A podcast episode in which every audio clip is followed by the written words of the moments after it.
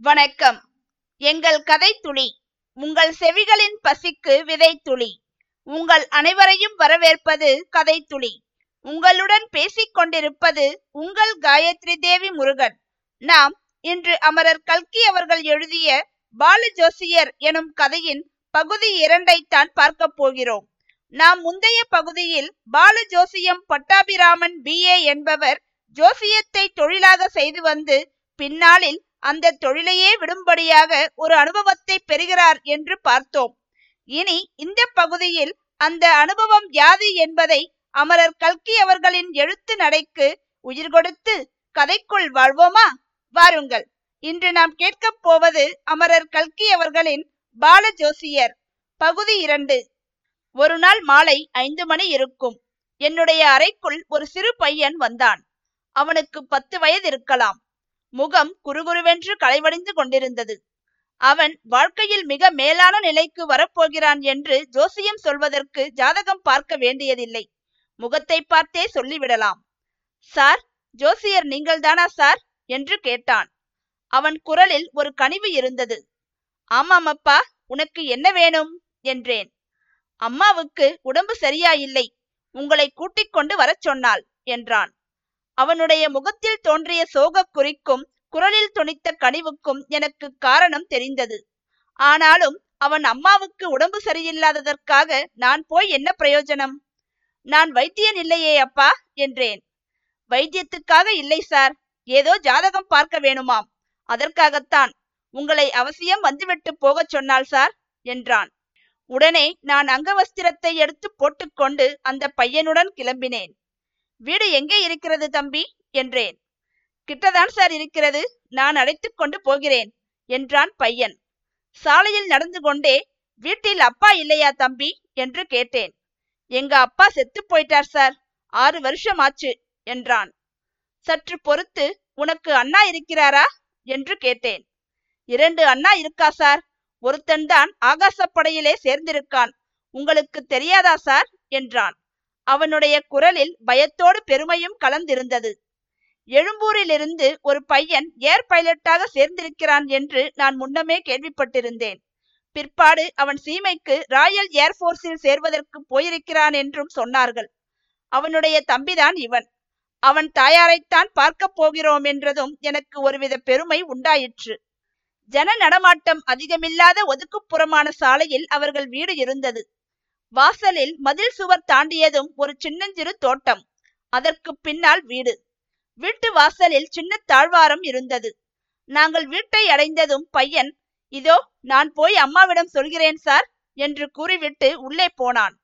வெளித்தாழ்வாரத்தில் கிடந்த நாற்காலியில் நான் உட்கார்ந்தேன். அடுத்த நிமிஷம் உள்ளிருந்து யாரோ வந்த சத்தம் கேட்டு திரும்பி பார்த்தேன். ஓர் இளம் பெண் என் முன்னால் நின்றாள். முகஜாடையிலிருந்து அவள் பையனுடைய தமக்கை என்று யூகித்துக் கொண்டேன். ஆச்சரியம் நிறைந்த தன் பெரிய கண்களை அகல விரித்து அவள் என்னை நோக்கினாள். என்னுடைய நெஞ்சை என்னமோ செய்தது. இப்படி ஓர் இளம் பெண்ணுடன் நேருக்கு நேர் பார்த்து பேசி எனக்கு வழக்கம் கிடையாது. எனவே கலக்கத்துடன் எழுந்து நின்றேன். நீங்கள்தான் பாலஜோசியரா? என்று அந்த பெண் கேட்டாள். உடனே கொஞ்சம் தைரியம் வந்து ஆமாம் என்றேன். அவளுடைய இதழ்களில் ஒரு விஷமச் சிரிப்பின் ரேகை காணப்பட்டது. பாலஜோசியர் என்றால் பச்சை குழந்தையாயிருப்பீர்களாக்கும் என்று நினைத்தேன். நான் கொள்ளென்று சிரித்து விட்டேன். அவள் சற்றென்று தன் வாயை பொத்திக் கொண்டதும் என் சிரிப்பு நின்றது. அவள் ரகசியம் பேசும் குரலில் எங்க அம்மாவுக்கு உடம்பு சரியாயில்லை. அவளுக்கு மன வருத்தம் உண்டாகும்படியாக நீங்கள் ஒன்றும் சொல்லக்கூடாது. உங்களை ரொம்பவும் கேட்டுக்கொள்கிறேன் என்றாள். என்னை கூப்பிட்ட காரணம் ஒருவாறு எனக்கு புலப்படத் தொடங்கியது. மறுபடியும் அவள் எங்கள் அண்ணா ஆகாசப்படையில் சேர்ந்திருக்கிறான் தெரியுமோ இல்லையோ? அவன் ஜாதகத்தை பார்க்கச் சொல்வாள். ஒன்றும் ஆபத்து இல்லை என்று நீங்கள் சொல்லிவிட வேணும் தெரிகிறதா? என்று மன்றாடும் குரலில் சொல்லி என்னை ஏறிட்டு பார்த்தாள். அவளுடைய கண்களில் நீர் துளித்திருப்பதை கண்டேன். அந்த கண்ணீர் துளிகள் என் நெஞ்சை பிளந்தன. பையன் உள்ளே இருந்து ஓடி வந்து அம்மா வரச் சொல்கிறாள் சார். என்றான். உள்ளே போனேன். இதற்குள் மணி ஆறு ஆகிவிட்டபடியால் வெளிச்சம் வெகுவாக மங்கி இருந்தது. அது பழைய நாள் முறையில் கட்டிய வீடு. முற்றம் தாழ்வாரம் கூடம் இப்படி இருந்தது. கூடத்தில் ஒரு நாடாக்கட்டில் போட்டிருந்தது. அதில் ஒரு அம்மாள் படுத்திருந்தவர் என்னை கண்டதும் எழுந்து உட்கார்ந்தார். அவருக்கு வயது சுமார் ஐம்பது இருக்கும். அவரை பார்த்ததும் எனக்கு ஒருவித பயபக்தி உண்டாயிற்று. அடிக்கடி ஒருவித என்று சொல்கிறேன் இல்லையா? இந்த உணர்ச்சிகள் எல்லாம் எனக்கு முற்றும் புதியவையானபடியால் அப்படி சொல்ல வேண்டியிருக்கிறது. நான் அருகில் சென்றதும் நீங்கள் ஏன் அம்மா எழுந்திருக்கிறீர்கள்? படுத்துக் கொள்ளுங்கள் என்றேன். பாதகமில்லை நீங்கள் உட்காருங்கள் என்று அந்த அம்மாள் கூறினார். கீழே விரித்திருந்த பாயில் நான் உட்கார்ந்ததும் அந்த அம்மாள் ஒரு ஜாதகம் பார்ப்பதற்காக உங்களை கூப்பிட்டு அனுப்பினேன். எனக்கு உடம்பு சரியாயில்லை. இல்லாவிட்டால் நானே வந்திருப்பேன் என்றார். அதற்கென்ன மாமி? எனக்கு வருவதற்கு ஒரு ஆட்சேபனையும் இல்லை என்றேன். அந்த அம்மாள் தன் தலைமாட்டிலிருந்து ஒரு சிறு கைப்பெட்டியை திறந்து அதற்குள்ளிருந்து ஒரு ஜாதகத்தை எடுத்தார். பாலா உள்ளே போய் ஹரிக்கன் லாந்தர் ஏற்றி வாங்கி கொண்டு வா என்றார். அந்த வீட்டுக்கு மின்சார விளக்கு போடவில்லை என்பதை அப்போதுதான் கவனித்தேன். வீட்டுக்காரனிடம் நாங்கள் எவ்வளவோ சண்டை பிடிக்கிறோம் இன்னமும் லைட் போட மாட்டேன் என்கிறான் என்றார் அந்த அம்மாள்.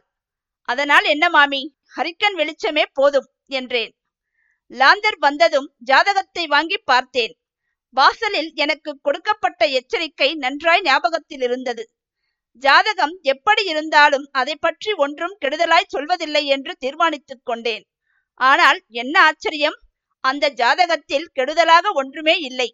எவ்வளவோ கவனமாக ஆராய்ந்து கணக்கு போட்டு பார்த்தேன். அது ஒரு சாதாரண ஜாதகம். நன்மையோ கெடுதலோ பிரமாதமாக ஒன்றுமில்லை.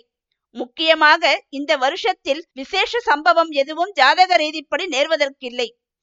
எனக்கு இன்னது சொல்வதென்று தெரியவில்லை. உள்ளது உள்ளபடி ஒன்றுமே இல்லை என்றால் அந்த மாமிக்கு நம்பிக்கை உண்டாகாது. எனக்கு ஒன்றும் தெரியாது என்று தீர்மானித்து போகச் சொல்லிவிடலாம் அல்லவா? அவர் என்னை பற்றி அம்மாதிரி அபிப்பிராயம் கொள்வதை நான் விரும்பவில்லை. ஆகவே கொஞ்சம் யோசனை செய்து ரொம்ப உயர்ந்த ஜாதகம் அம்மா. இந்த மாதிரி ஜாதகம் சாதாரணமாய் பார்க்க முடியாது. இந்த வருஷத்திலே ஒரு கண்டம் இருக்கிறது. ஆனால் ஆபத்து ஒன்றும் வராது நிச்சயம். சுப கிரகங்களின் சக்தி பலமாய் இருக்கிறது என்றேன். என்னுடைய பேச்சின் பாதியிலேயே அந்த அம்மாளின் முகத்தில் புன்னகை ஏற்பட்டதை பார்த்தேன். நான் பேசி முடித்ததும் அது சிரிப்பாக மாறிற்று. பலவீனத்தினால் சிரிப்பு இருமலில் முடிந்தது. எனக்கு ஒன்றுமே புரியவில்லை. ஏதோ தப்பு பண்ணிவிட்டோம் என்று மட்டும் உணர்ந்தேன். இப்படித்தான் நீங்கள் எல்லாருடைய ஜாதகமும் பார்த்து சொல்கிறதா? என்று அந்த மாமி கேட்டபோது நான் பதில் சொல்ல தெரியாமல் சிரித்து மழுப்ப பார்த்தேன். அவர் விடவில்லை. வாசலில் வந்து பத்மா உங்களிடம் என்ன சொன்னாள்? ஒன்றும் ஆபத்தில்லை என்று சொல்லச் சொன்னாளா? அவள் அங்கு அவசரமாய் ஓடி வந்த போதே எனக்கு தெரியும் என்றார். நான் மௌனமாய் இருந்தேன். பத்மா இங்கே வா என்று மாமி கூப்பிட்டாள். பத்மா வெண்ணெய் திருடைய கிருஷ்ணன் முகத்தைப் போல முகத்தை வைத்துக் கொண்டு வந்தாள். ஏன் அம்மா என்று பரிவாக கேட்டாள். உனக்கு எத்தனை வயது இப்போது? புருஷர்கள் இருக்கும் போது ஸ்திரீகள் வயதை சொல்லலாமா அம்மா? என்றாள் பத்மா குறும்பு சிரிப்புடன். பாதகமில்லை சொல்லு. பதினேழு வயது. எனக்கு எத்தனை வயது? ஐம்பத்தி இரண்டு வயது. உன்னை விட எனக்கு முப்பத்தைந்து வயது அதிகமாயிற்றே. என்னை காட்டிலும் சமத்து நீ என்று நினைத்து கொண்டு காரியம் செய்யலாமா? என்றார். பத்மா என்னை கோபமாய் பார்த்தாள். அவர் பேரில் குற்றமில்லை பத்மா. சாமர்த்தியமாய்த்தான் பொய் சொல்ல பார்த்தார். ஆனால் ஜாதகமே வேறாயிருந்தால் அவர் என்ன செய்வார்? உன் அண்ணா ஜாதகத்தை பார்க்க இவரை கூப்பிடவில்லை பத்மா. அதை பார்த்து இப்போது என்ன ஆகப் போகிறது? உன் கல்யாணத்துக்காக வந்திருக்கும் வரன் ஜாதகம் இது என்றார். எனக்கு தூக்கி வாரி போட்டது. பத்மாவை பார்த்தேன். அவள் தலையை குனிந்து கொண்டிருந்தாள். மாமி மறுபடியும் நீ போ பத்மா என்றார். பத்மா மாடிப்படிகளின் மேல் குதித்துக் கொண்டு ஏறினாள். அவள் போவதையே நான் பார்த்து கொண்டிருந்தேன். மாடி திருப்பத்தில் சற்று நின்று திரும்பி பார்த்தாள். கண்களை ஒரு தடவை சிமிட்டி தலையை நாலு தடவை இப்படியும் அப்படியும் அசைத்தாள். பிறகு ஓடிப்போனாள் அந்த தலையசைத்தலுக்கு என்ன அர்த்தம்? ஜாதக பொருத்தம் சரியா இல்லை என்று சொல்லச் சொல்கிறாளா? பிறகு நான் பத்மாவின் அம்மாவை பார்த்து நான் ஏமாந்துதான் போனேன். உங்களையும் ஏமாற்ற பார்த்தேன். தயவு செய்து மன்னிக்க வேண்டும் என்றேன். இப்போது சரியாய் பார்த்து சொல்லுங்கள் என்றார் பத்மாவின் தாயார். பால ஜோசியரின் ஜோசியத்தால் நிகழப்போகும் சுவாரஸ்யங்கள் என்ன? என்பதையெல்லாம் நீங்கள் தெரிந்து கொள்ள வேண்டுமென்றால் இந்த கதையை தொடர்ந்து கேட்க வேண்டும். நாம் கூடிய விரைவில் பகுதி மூன்றில் சந்திக்கலாம். அதுவரை உங்களிடமிருந்து விடை பெறுவது உங்கள் காயத்ரி தேவி முருகன். நன்றி வணக்கம்.